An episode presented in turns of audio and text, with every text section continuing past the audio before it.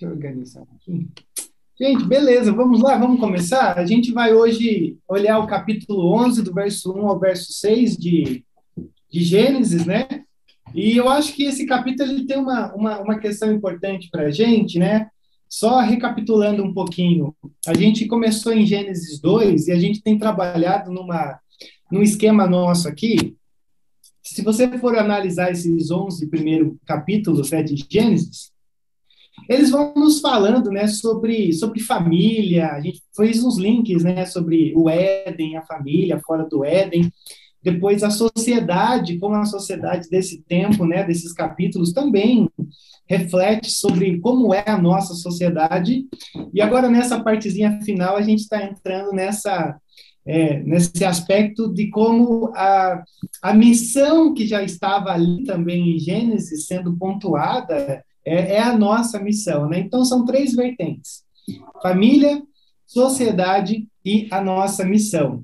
E quando a gente olha para toda essa narrativa, a gente chegou num momento agora que é muito famoso, assim, nos conhecimentos, e estudiosos adoram essa passagem, né? Que fala sobre aquela famosa Torre de Babel, que já deu nome até à novela, né? A Torre de Babel.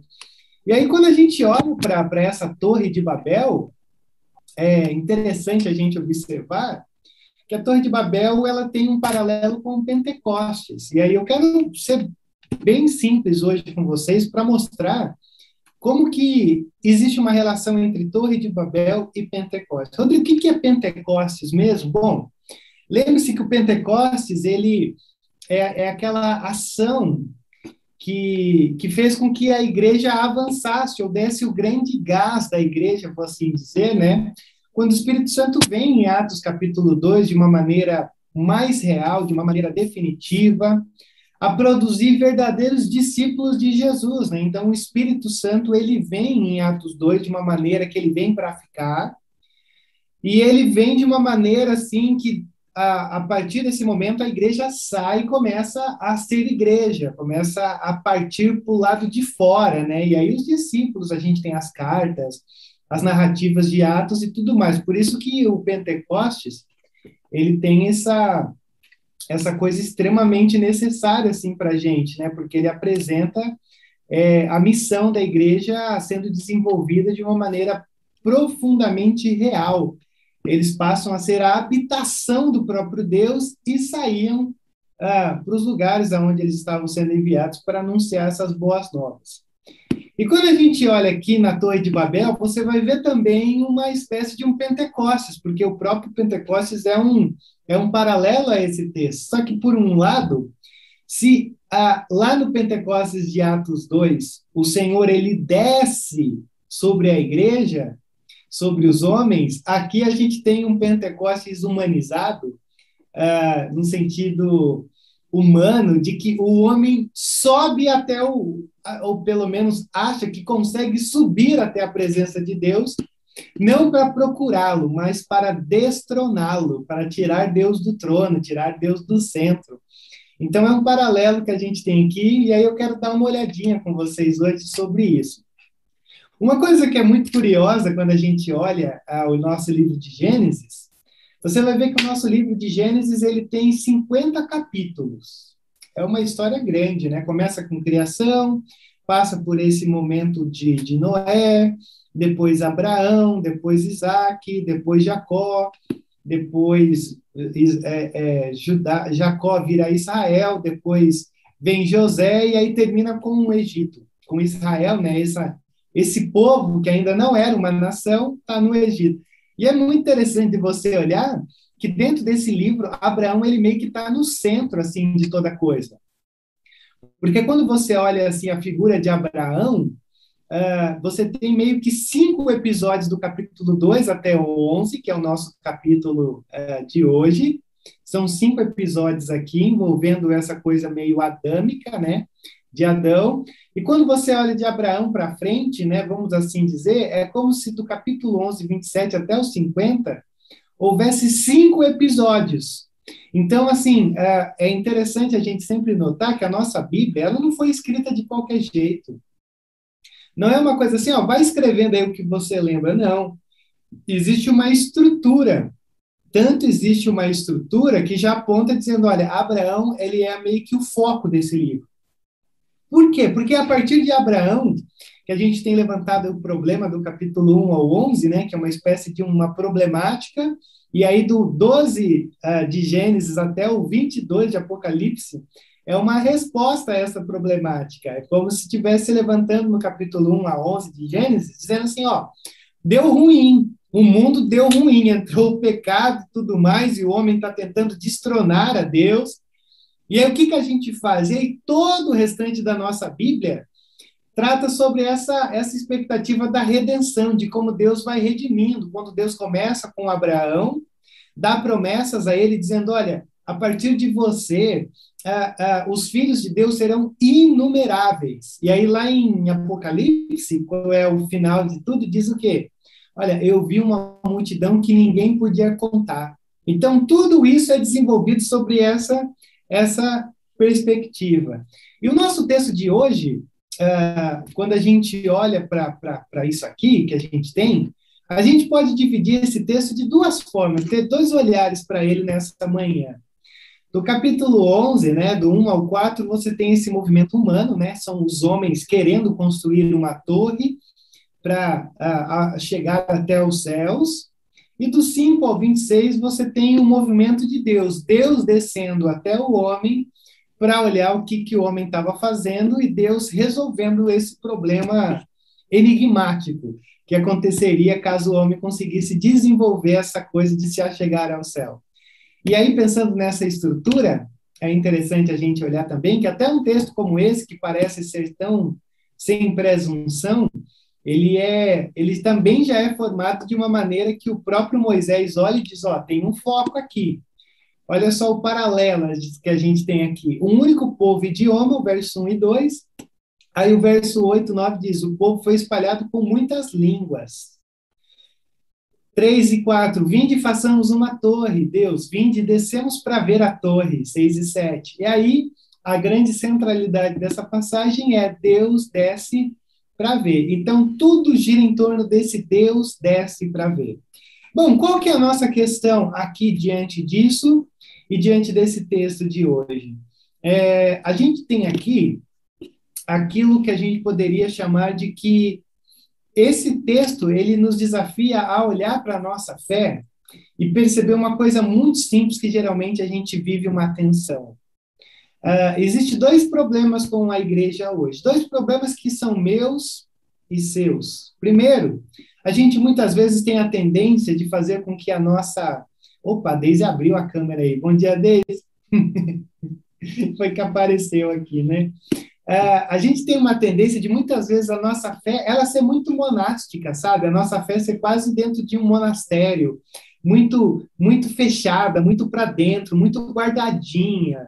Esse é um lado da nossa fé, é uma tendência da gente se fechar, muitas vezes porque a gente tem medo do mundo, né? Do mundo entrar na igreja, então a gente se fecha, se enclausura, se constrói muros, e a gente está ali fechadinho, e ó, tá fechando, tá acabando, mas não... A gente está aqui. Ninguém entra, ninguém sai.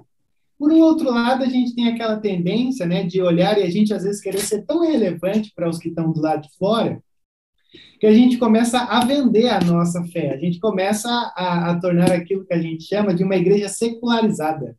Quando, na verdade, os valores do mundo começam a entrar na igreja e aí a gente se tornou tão igual ao mundo, tão igual aos valores do mundo, que, na realidade, já não tem diferença mais entre a vida das pessoas da igreja e a vida das pessoas fora da igreja.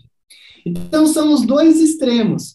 E quando a gente olha para esse texto, a gente vai perceber uma coisa muito interessante, que o grande caminho para a gente resolver tudo isso é que a gente precisa aprender, assim, meio que a experimentar uma fé, a experimentar uma devoção a Deus que transforme quem nós somos, para que, a partir de então, transforme aonde quer que a gente esteja, aonde quer que a gente haja, nos ambientes que a gente está, que as pessoas possam notar uma diferença em nós, porque a gente não tem uma devoção a Deus, a gente não adora só a Deus quando a gente está na igreja. Isso é muito óbvio, né? A gente adora a Deus aonde quer que a gente esteja. Então, não dá para você andar nesses dois lados. Eu vou me fechar ou eu vou abrir demais? Não, olha, eu estou com o Senhor habita em mim. E aonde quer que eu estou indo, eu sou um missionário, eu sou um proclamador, eu sou um testemunhador desse Deus maravilhoso que cuida de mim, cuida de nós e quer cuidar daqueles que estão diante de mim. Então, olha só como é interessante o desenrolar disso daqui, porque então os homens começam com essa coisa de vamos construir uma cidade, vamos fazer o nosso nome grande. Olha só o que o texto diz. No mundo todo havia apenas uma língua e um só modo de falar. E saindo os homens do Oriente, encontraram uma planície em Sineá e ali se fixaram. E disseram uns aos outros, olha, vamos fazer tijolos e queimá-los bem. E usavam tijolos em lugar de pedras e piche em lugar de argamassa. Então, os homens, eles estão vivendo ali, eles estão ali no cotidiano, na rotina, nesse mundo antigo. E aí, de repente, eles olham para os outros e dizem, olha, vamos fazer um negócio, vamos construir uma cidade, vamos tentar segurar a gente nesse lugar, né? Lembra que o mundo aqui é muito diferente do nosso, né? Num aspecto assim de que a Lil estava compartilhando com a gente, né? Nossa, que vontade de ir para o interior, né? Que vontade de se movimentar e sair disso, desse meio, né? E aqui acontecia assim que todo mundo era meio peregrino, né? Todo mundo estava andando nesse novo mundo, pós-dilúvio e tal. E aí eles olham uns para os outros e dizem, olha, vamos fazer uma coisa, vamos começar a construir coisas. E é interessante, porque a gente olha para isso daqui, e lembre-se você que quando a gente vai percebendo, né, toda a linguagem de Gênesis, do Éden e tal, Deus sempre falava, olha, multipliquem-se, encham a terra, criam, produzam, façam com que as coisas passem a existir, né? E uma das coisas que a gente sempre nota em Gênesis, nessas palavras de Deus, é que o homem ele tinha esse dever de criar uma cultura. Não sei se você lembra disso, mas existem 3 mandatos no Éden. Aí eu pergunto para algum de vocês, se alguém souber, por favor, abra o áudio e me respondam. Alguém se lembra de quais eram os 3 mandatos que a gente poderia classificar os mandamentos de Deus no Éden? São 3, bem simplesinhos. Alguém? Dou-lhe uma. Ó, o Paulinho já correu. E não comer da árvore do bem e do mal, né, pastor? Essa era uma ordenança, mas a gente classifica dentro eu vou chamar da teologia, tá? Só para parecer que é mais do que é. Existem 3 mandatos, né, que Deus deu ao homem ali, que estão muitas vezes implícitos, mas que a gente categoriza dentro de toda a criação. Você não lembra, Paulinho? Isso é coisa de seminário, hein? Era para o ser humano multiplicar-se, né?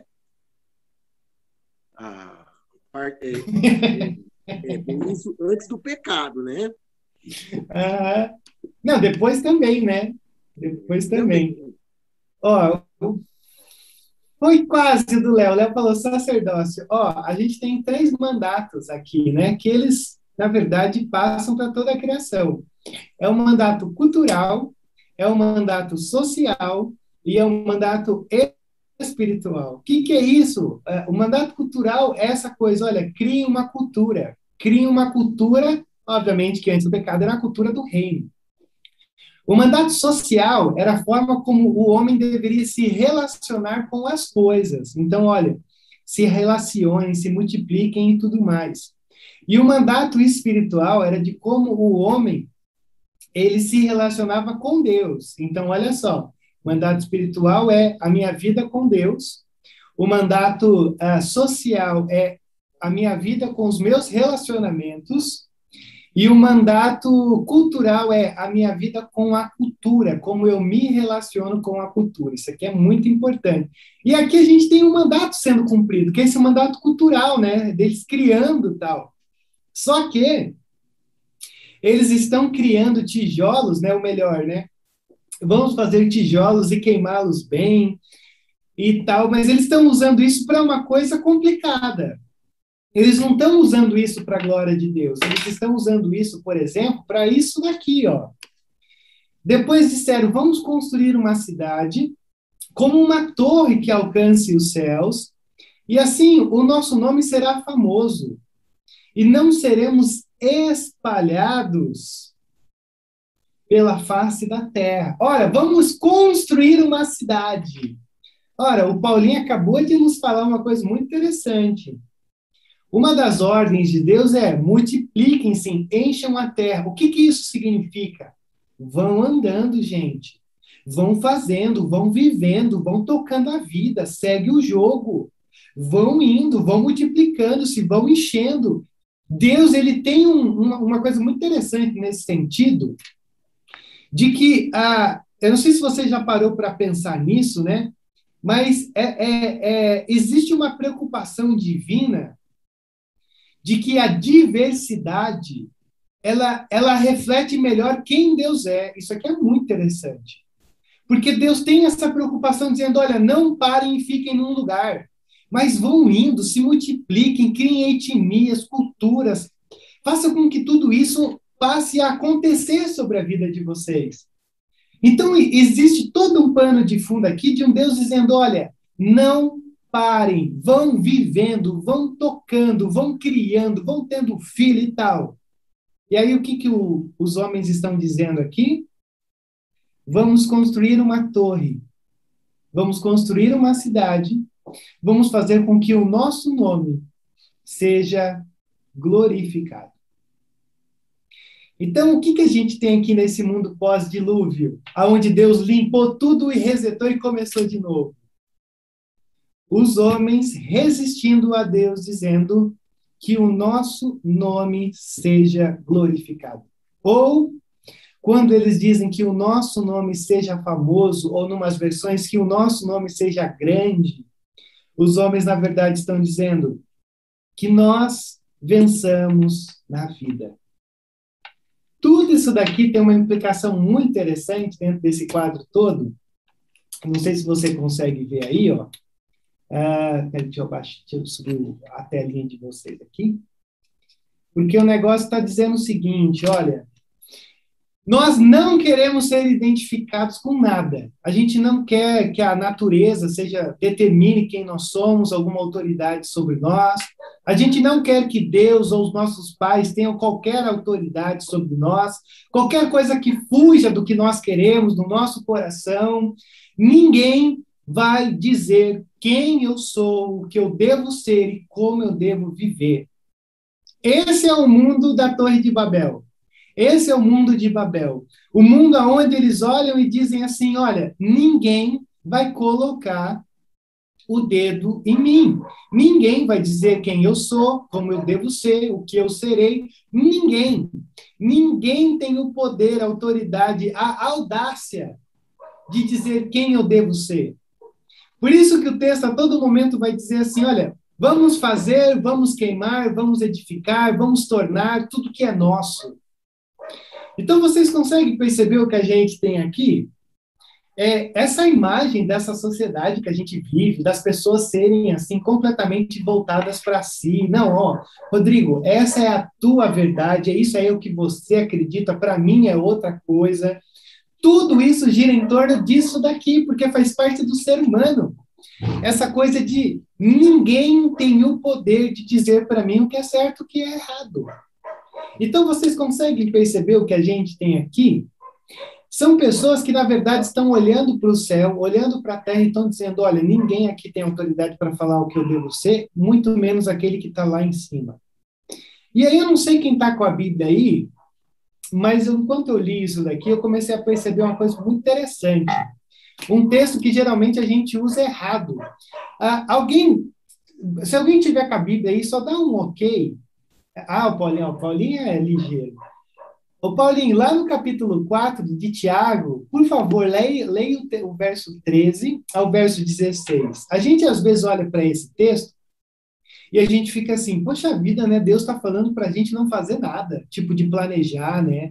Não, olha, não, o Tiago falou, não planeje nada, você não sabe o que é o amanhã, você não sabe nem se vai chegar. Por mais que você possa ficar preocupado, você não consegue colocar nada, assim, você não tem garantia de nada. E a gente, às vezes, olha para esse texto e a gente fala assim, não, então, peraí, eu acho que Deus está falando assim, ó, não faça nada e espere que Deus vai mandar do céu, porque se eu levantar um dedo, eu já estou em pecado. Mas olha só, quando a gente lê pensando no contexto de Babel, como ele tem um significado diferente para a gente. Por favor, Paulinho, leia para a gente, ó, capítulo 4, do 13 ao 16. 13 ao 16. Eia agora, vós que dizeis, hoje ou amanhã iremos a tal cidade, e lá passaremos um ano, e contrataremos e ganharemos. Digo-vos que não sabeis o que acontecerá amanhã, porque que é a vossa vida? É um vapor que aparece por um pouco e depois desvanece. Em lugar do que devieis dizer, se o Senhor quiser, e se vivermos, faremos isto ou aquilo.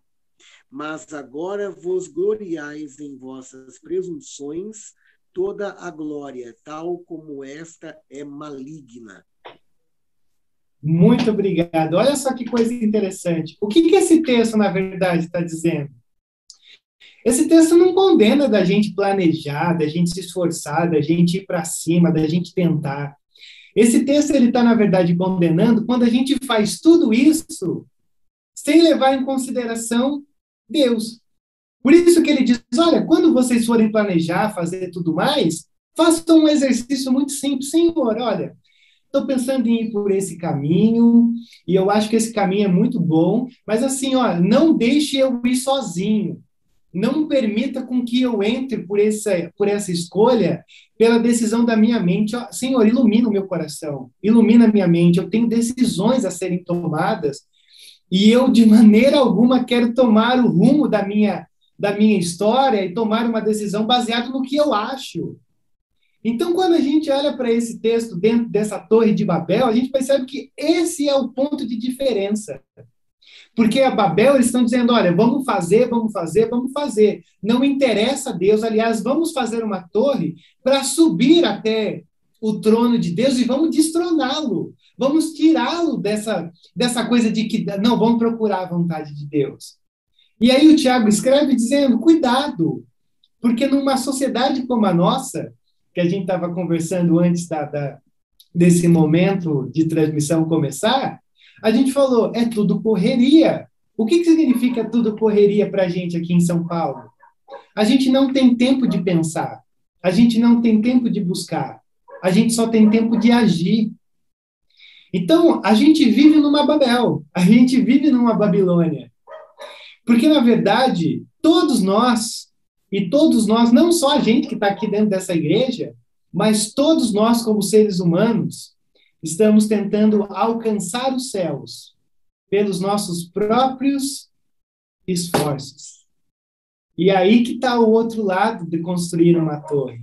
Se por um lado eles estão dizendo, Deus não tem vez aqui, por um outro lado eles estão dizendo, nós queremos construir uma torre para achar um significado para quem somos e achar um ambiente, ou criar um ambiente, criar uma cidade onde o nosso nome seja adorado. E o que isso significa? Um lugar, uma experiência, um criar, para que o nosso nome encontre uma razão absoluta de existir. E aí, deixa eu pensar mais algumas coisas com você. Já parou para pensar o tanto de torres que são erguidas na nossa cidade? A torre da moralidade. Muita gente quer alcançar os céus e diz, não, se eu for bom, eu vou conseguir alcançar os céus. Muita gente levantando torres da religião. Olha, aqui é assim, para chegar até Deus, a gente tem que ser assim. Muita gente procurando significado na torre da sexualidade. Muita gente procurando encontrar-se com a vida através dos movimentos sociais que a gente está vivendo. A grande questão aqui é, todos nós estamos construindo torres para chegar lá no alto e nos encontrarmos com Deus e dizermos, Senhor, conseguimos chegar até você, ou para chegarmos no alto, tirarmos Deus do trono e tomarmos o lugar dele. Faz sentido isso? Já pararam para pensar sobre isso? O quão impactante é e são as torres de Babel que nós estamos vivendo nos nossos dias? E aí, alguma coisa? Faz sentido? Rodrigo, acho que não faz sentido, não. Eu acho que faz. A grande questão é, qual é a torre que nós estamos construindo? Tudo isso gira em torno de uma coisa muito simples. Olha só. Deixa eu te dar uma citação aqui. Nas trincheiras do dia a dia, da vida adulta, não existe ateísmo. Deixa eu ler de novo. Nas trincheiras do dia a dia, da vida adulta, não existe ateísmo. Não existe tal coisa como não adorar. Todos adoram. A única escolha que temos é o que adorar. E um excelente motivo para escolher adorar a Deus é que praticamente qualquer outra coisa que você adora irá comê-lo vivo. Se você adorar o dinheiro e as coisas, se forem onde você encontra o verdadeiro significado da vida, então você nunca terá o suficiente, porque você sempre vai querer mais, mais e mais. Adore o seu próprio corpo e a sua beleza, que está tão em alta hoje, essa adoração ao corpo, essa coisa maluca, doentia, da plástica. Obviamente, nós não somos contra esses procedimentos estéticos, obviamente. Mas já parou para pensar que muita gente está perdendo o controle? E quando o seu corpo e sua mente, seu fascínio sexual, você sempre se sentirá feio. Você nunca acha que já foi o suficiente. E quando o tempo e a idade começarem a aparecer, você morrerá 1 milhão de mortes antes que eles finalmente o sepultem. E aí, em um nível, todos nós sabemos que isso já é verdade. Todos nós já criamos torres ao longo da nossa vida e essas torres ruíram e a gente fala assim, é verdade. Foi codificado em cada provérbio como um clichê, em epigramas, parábolas e nas sagradas escrituras. O esqueleto de toda a grande história. O truque é manter essa verdade bem visível na minha consciência diária de que as torres de Babel que você e eu construímos, elas nunca fazem com que a gente consiga sentar-se ao trono de Deus. E ainda que a gente poderia conseguir sentar no trono de Deus, a gente estaria perdidos. Por quê? Porque, na verdade, o que está no fundo, no fundo, no fundo aqui, sabe por que o homem quer fazer com que o seu nome seja grande? Porque ele acha que Deus deixa o seu nome pequeno. Não, quando a gente entra nesse caminho de Deus, a gente diminui. Deus deixa o nosso nome pequeno. Por isso vamos fazer o nosso nome grande. Não é essa a verdade da nossa sociedade? Todos nós queremos ter o nosso nome grande, porque, na verdade, a gente acha que Deus nos diminui. E aí, deixa eu só fechar esse bloquinho, que a Amor comentou aqui, já eu vou citar. Quando a gente entra nisso daqui, olha só o que Isaías 14, 13 e 14 vai dizer. Presta atenção nisso. Você que dizia no seu coração, subirei aos céus, erguerei o meu trono acima das estrelas de Deus, eu me assentarei no monte da Assembleia, no ponto mais elevado do Monte Santo, subirei mais alto que as mais altas nuvens, serei como o Altíssimo. Esse texto aqui é nos dado num momento da história de Israel E o Senhor está falando, olha, vocês que têm um coração pautado pelos valores da Babilônia, pelos anseios da Babilônia, pelo pecado, saibam de uma coisa, vocês vão cair, porque vocês não conseguem construir torres que alcancem os céus. Vocês não conseguirão chegar. E olha a frustração, muitos de vocês estão construindo essas torres, achando que até mesmo quando vocês morrerem, vocês chegarão no topo e dizendo, ah, valeu a pena. E o Senhor está olhando para a gente dizendo, não. Por mais que você possa achar que está chegando ao topo, por mais que talvez você chegue ao topo, nunca acaba bem. Então, esse é o mundo pós-dilúvio. E eu acredito que esse também é o mundo pós-dilúvio depois de uns 5.000 anos. Que a gente está vivendo no nosso tempo de hoje. Ali eu colocou, né? Nós temos que construir pontes e não torres. Perfeito. As pontes, elas nos levam para frente. Querer construir torres é querer subir ao alto. E o alto só existe lugar para um. Então não rola, né? Pastor? Ah. Oi, Oswaldão. Bom dia. Bom dia. Olha só, é que quando fala em construir, parece que é um desejo do coração da gente querer fazer alguma coisa, né? E quando a gente quer fazer alguma coisa que não é para Deus, é para o nosso ego. É. E aí, assim, vamos fazer, é como assim, eu vou fazer. A pessoa toma uma autoridade que foge da dependência de Deus e ela não sabe nem onde quer chegar, mas ela... quer se superar e esquece que Deus é o autor da vida e o dono da nossa vontade. Perfeito, Oswaldo. E essa coisa, né, como você colocou, como a Rô comentou, né, que faz total sentido tudo isso, porque, me parece que a gente tem uma coisa na gente, que é essa coisa da meritocracia. Eu vou dar um exemplo assim, muito, muito, muito real. Assim. Uma coisa que eu percebo dos meus pais, e que, obviamente, passaram como uma herança para mim, parece que a gente nunca... Se você chega para mim e fala, Rodrigo, ó, isso aqui é um presente para você. O que presente significa? Talvez você não mereça, talvez eu não deveria te dar, mas eu estou te dando. Essa é a essência do presente, é a coisa grosseira, tá? Do presente. Obviamente que ninguém fala isso. Você fala porque você fala, ó, eu estou te dando porque eu quero te, sei lá, homenagear, te celebrar, alguma coisa assim. E eu acho que uma coisa que é muito interessante na minha casa, e que infelizmente vai passando por família, né? Vai passando de pai para filho, é que os meus pais parecem também que eles não conseguem receber um presente sem que eles não se sintam pressionados de ter que retribuir aquele presente. E isso é uma coisa que eu tenho que lutar muito, porque, obviamente, eu sou assim. Então, se você me dá uma coisa, eu fico assim, cara, num determinado momento, eu vou ter que retribuir isso aqui. Eu não consigo só abrir mão e dizer assim, muito obrigado.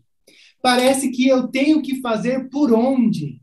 Parece que isso é no nosso DNA. A gente tem essa coisa de que, não, peraí, uma pessoa nunca pode ser assim ou se mostrar que fez algo por mim. Eu tenho que mostrar também que eu estou ali junto. Olha que coisa maluca. E isso já nasce do pecado que habita em nós. Nós somos péssimos receptores.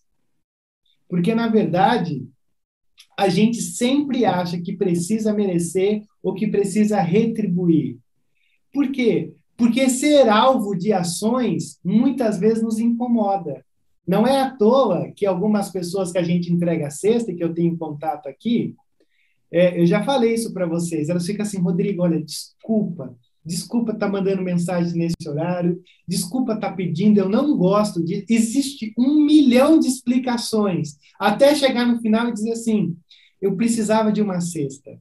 Porque a gente não gosta de receber. A gente gosta de conquistar as coisas. E a gente gosta de construir torres, não construir pontes. E tudo isso vem disso daqui. E qual que é o nosso problema diante de tudo isso? O nosso problema diante de tudo isso, e grave isso aí no teu coração, é que a melhor dizendo, da graça de Deus, os homens nunca buscarão a Deus corretamente. Deixa eu repetir. A paz de Deus, os homens nunca buscarão a Deus naturalmente. Eles sempre tentarão invadir a sala do trono de Deus, derrubando a porta com o pé e dizendo assim: Senhor, a gente está aqui, mas a gente está aqui porque a gente quer. Por isso que a graça, ela muitas vezes incomoda cada um de nós. Porque nós somos salvos sem merecer. Nós somos salvos sem dar o primeiro passo. E isso incomoda. Porque a gente precisava ter alguma coisa que a todo momento nos ligasse ou fizesse com que fosse meritório essa nossa chegada diante de Deus. E aí, olha só como a coisa vai tomando um boom aqui nesses minutinhos finais, nessa reta final, porque o povão está tentando construir a torre, construindo a cidade, colocando uma torre, fazendo com que o nome seja famoso e não sendo espalhado pela face da terra. E aí a gente olha para isso e fala assim, meu Deus, como é que isso vai terminar? Então, se você tem por esse lado o movimento dos homens, olha só o movimento de Deus. E o Senhor desceu para ver a cidade e a torre que os homens estavam construindo. Lembra que a torre ela deveria alcançar os céus. E o que acontece? A torre, ela é tão imprestável, ela é tão insignificante, ela é tão pequena, é tão absurda a presunção do homem de construir uma torre para se achegar até a sala do trono, é tão ridícula que Deus teve que descer para ver a torre do homem. Então, quando a gente olha para isso aqui, a gente tem aqui nesse texto aquilo que a gente chamaria de uma ironia divina. Esse texto é uma espécie de um sarcasmo entre Deus e os homens. E olha só, Deus tem que descer para ver a torre que os homens estavam construindo. E aí, talvez a maior ação que a gente possa ver aqui, talvez o mais absurdo de tudo isso, é você perceber que nós estamos diante de um Deus que desce. Deus desceu para ver a cidade e a torre. Isso aqui, para mim, é extremamente assustador. Assustador em que sentido? Deus está entrando nessa bagunça chamada Babel para conseguir conduzir toda essa história de uma maneira graciosa. Então, isso aqui se torna ainda mais maluco na nossa mente, porque esses homens estão construindo uma torre para tirar Deus do trono. Esses homens estão construindo uma torre porque eles querem ferir o Deus vivo. Eles estão construindo uma torre porque eles querem destruir o céu, a habitação de Deus.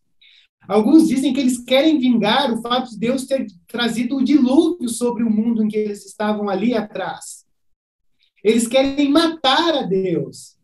E Deus desce, olha e diz, eu preciso resolver essa bagunça. E o que Deus faz? E disse o Senhor, eles são um só povo e falam uma só língua.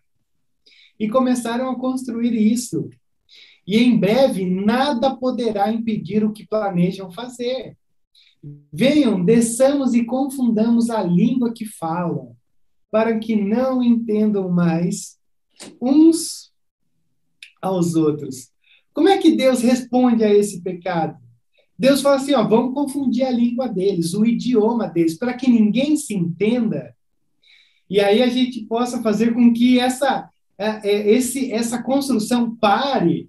Porque, assim, se eles conseguirem construir isso daqui, já não vai ter limites para a capacidade, assim, diabólica do homem. E aí a gente começa a entender algumas coisas, né, que são interessantes lá de Apocalipse. Porque quando o Apocalipse começa a narrar a destruição do nosso mundo, na verdade, toda a destruição da natureza, todas as potestades diabólicas que estão vivendo no nosso mundo, tudo isso tem uma ideia relacionada à capacidade do homem de destruir o mundo em que está vivendo. Tudo. Quando você passa pelo Tietê ali, não olhe para o Tietê dizendo, nossa, que cheiro horrível, principalmente quando chove um dia e no outro você está lá. Aquilo ali é um reflexo da capacidade do homem destruir a criação. Aquilo ali é apocalíptico. E aqui o Senhor está dizendo, ó, vamos dar uma segurada, porque senão esse pessoal vai entrar num alto colapso que eles vão destruir o mundo pela capacidade que o homem tem de destruir o ambiente em que se vive. E aí o Senhor desce e diz, vamos confundir.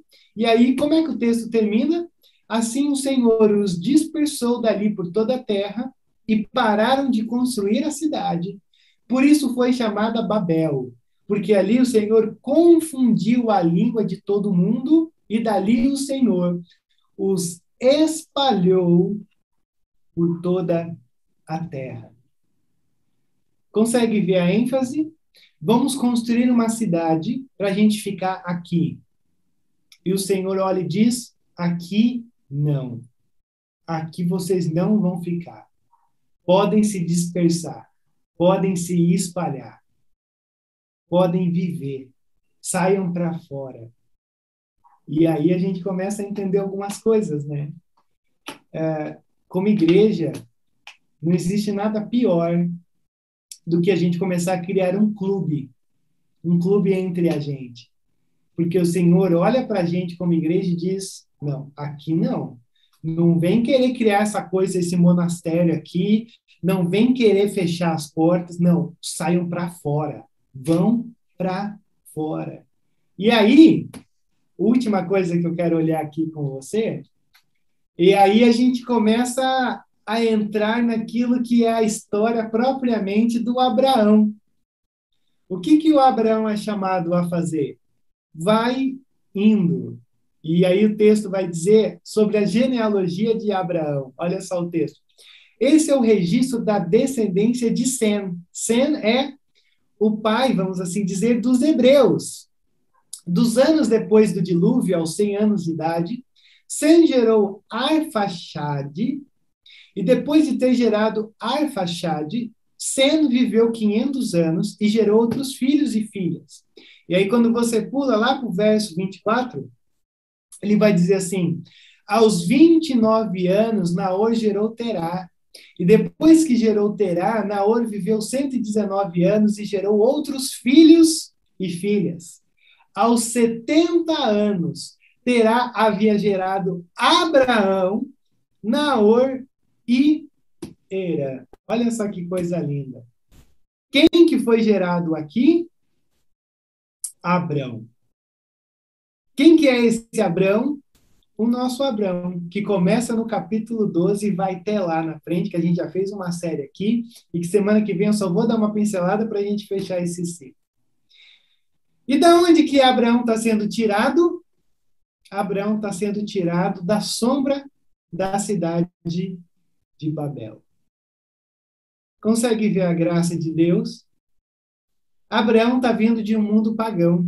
Abraão está vindo de uma família pagã, de uma família que adorava as estrelas, de uma família que estava vivendo ali sobre a sombra da Torre de Babel. E Deus olha para toda essa nação e diz, eu preciso de um agente da redenção. Então, tudo isso daqui que a gente trabalhou até aqui, tudo isso foi sendo dito para a gente para apontar para esse personagem chamado Abraão. Porque Abraão era o pai da fé, porque, na verdade, ele foi tirado de um ambiente de idolatria, colocado num ambiente da graça, e Deus começou a conduzir Abraão nessa jornada para que Abraão aprendesse como ele deveria servir ao Deus verdadeiro e deixasse todos esses empenhos de Babel para trás. Então, isso nada mais é do que um reflexo da nossa conversão.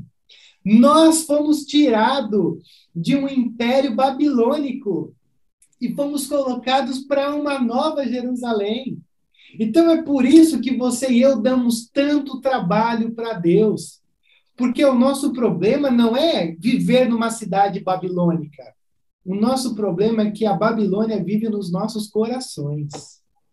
E a Babilônia só pode ser substituída pela Nova Jerusalém, que é que lugar? O lugar do reino, o lugar do céu.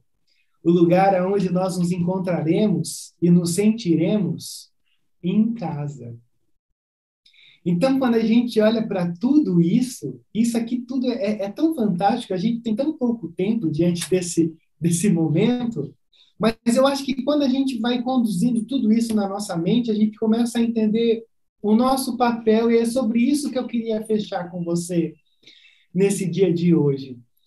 Por que a gente tem aqui, em Gênesis 11, essa Babilônia humana, se tratando de um Pentecostes, humano-babilônico?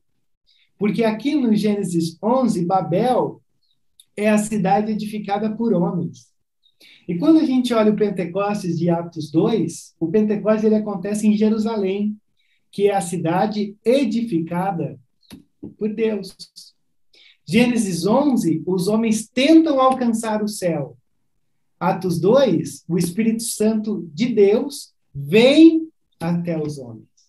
Gênesis 11, confusão no idioma e os homens não se entendem. Atos 2, unidade na compreensão e os homens entendem as boas novas de Deus. Você lembra que o povo lá estava pregando? E o Pentecostes nada mais era do que uma festa que acontecia dias depois da Páscoa. E você tinha gente de todas as nacionalidades ali. E aí, quando os hebreus começaram a pregar, as pessoas olhavam para ele e diziam, mas peraí, como é que a gente está entendendo o que eles estão pregando? Eles não falam o mesmo idioma que o nosso.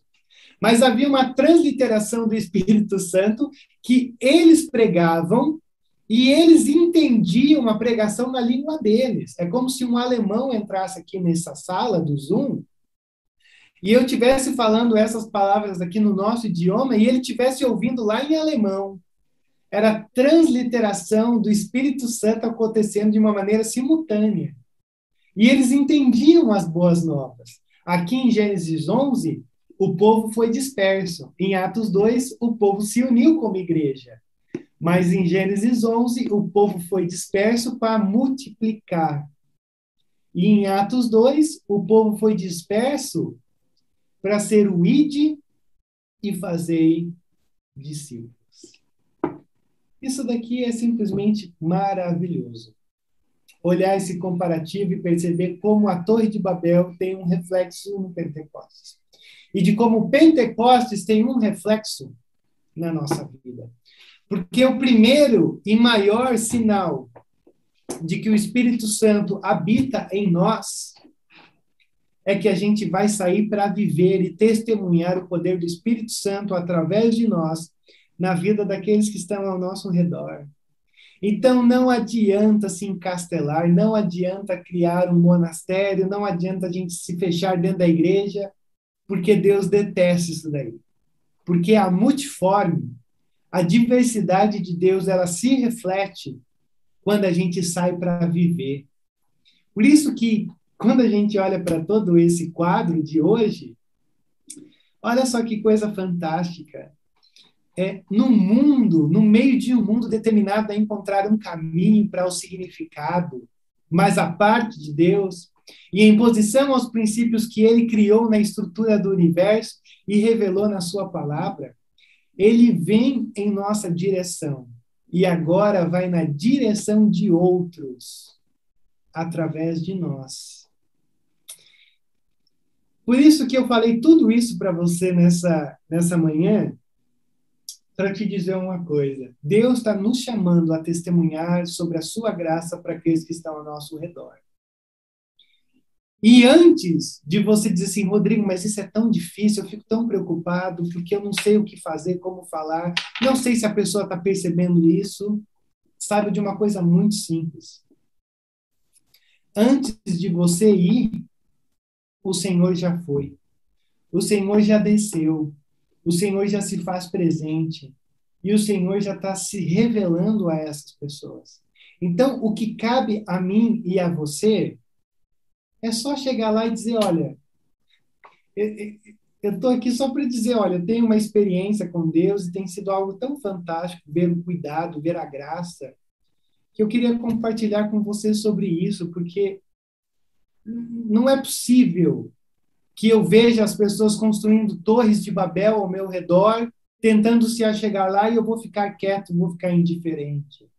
Não rola, não dá. A gente é convidado a se preocupar menos com a gente mesmo e se preocupar mais com as intervenções que Deus está fazendo no nosso meio, para que a gente entre naquilo que Ele está colocando diante de nós. Por quê? Porque a graça sempre triunfa sobre a rebelião. E da mesma forma que Deus olha para Abraão e o tira do meio desse paganismo de tudo isso, Deus olha para a gente e diz, olha, eu estou tirando você dessa idolatria, mas eu não estou tirando e te deixando aqui. Eu tiro você e coloco você de volta, para que você seja um grande agente da redenção e das intervenções divinas que Deus está fazendo aí ao teu redor, e que você só precisa se ligar, porque a Torre de Babel está aí, mas a graça de Deus também está. Era isso que eu queria compartilhar com vocês hoje nesse texto, algumas impressões que eu tive ao longo dessa semana quando eu lia, e agora eu abro para vocês.